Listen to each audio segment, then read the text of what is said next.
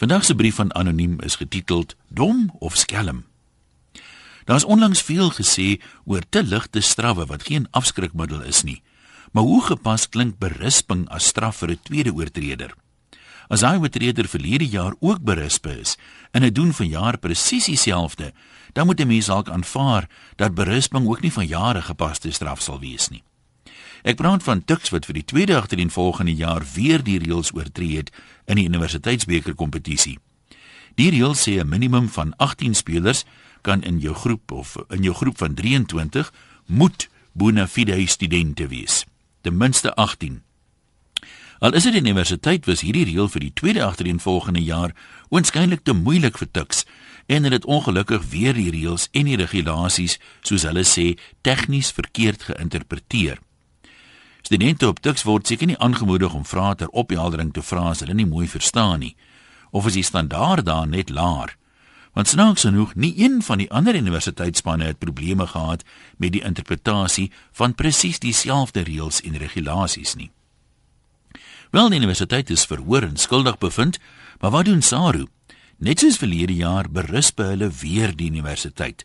Dit terwyl ander strawwe beskikbaar was wat daarom ooglopend beter by die oortreding sou pas.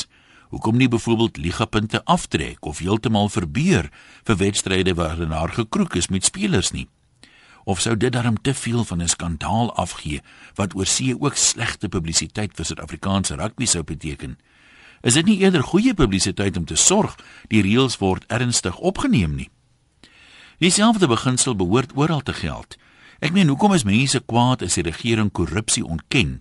maar dan aanvaar hulle dit gelate as universiteit van alle plekke die reël so buig. Die antwoord lê dalk in 'n opmerking soos die van 'n afrigter. As jy in Pretoria speel, word daar van jou verwag om te wen.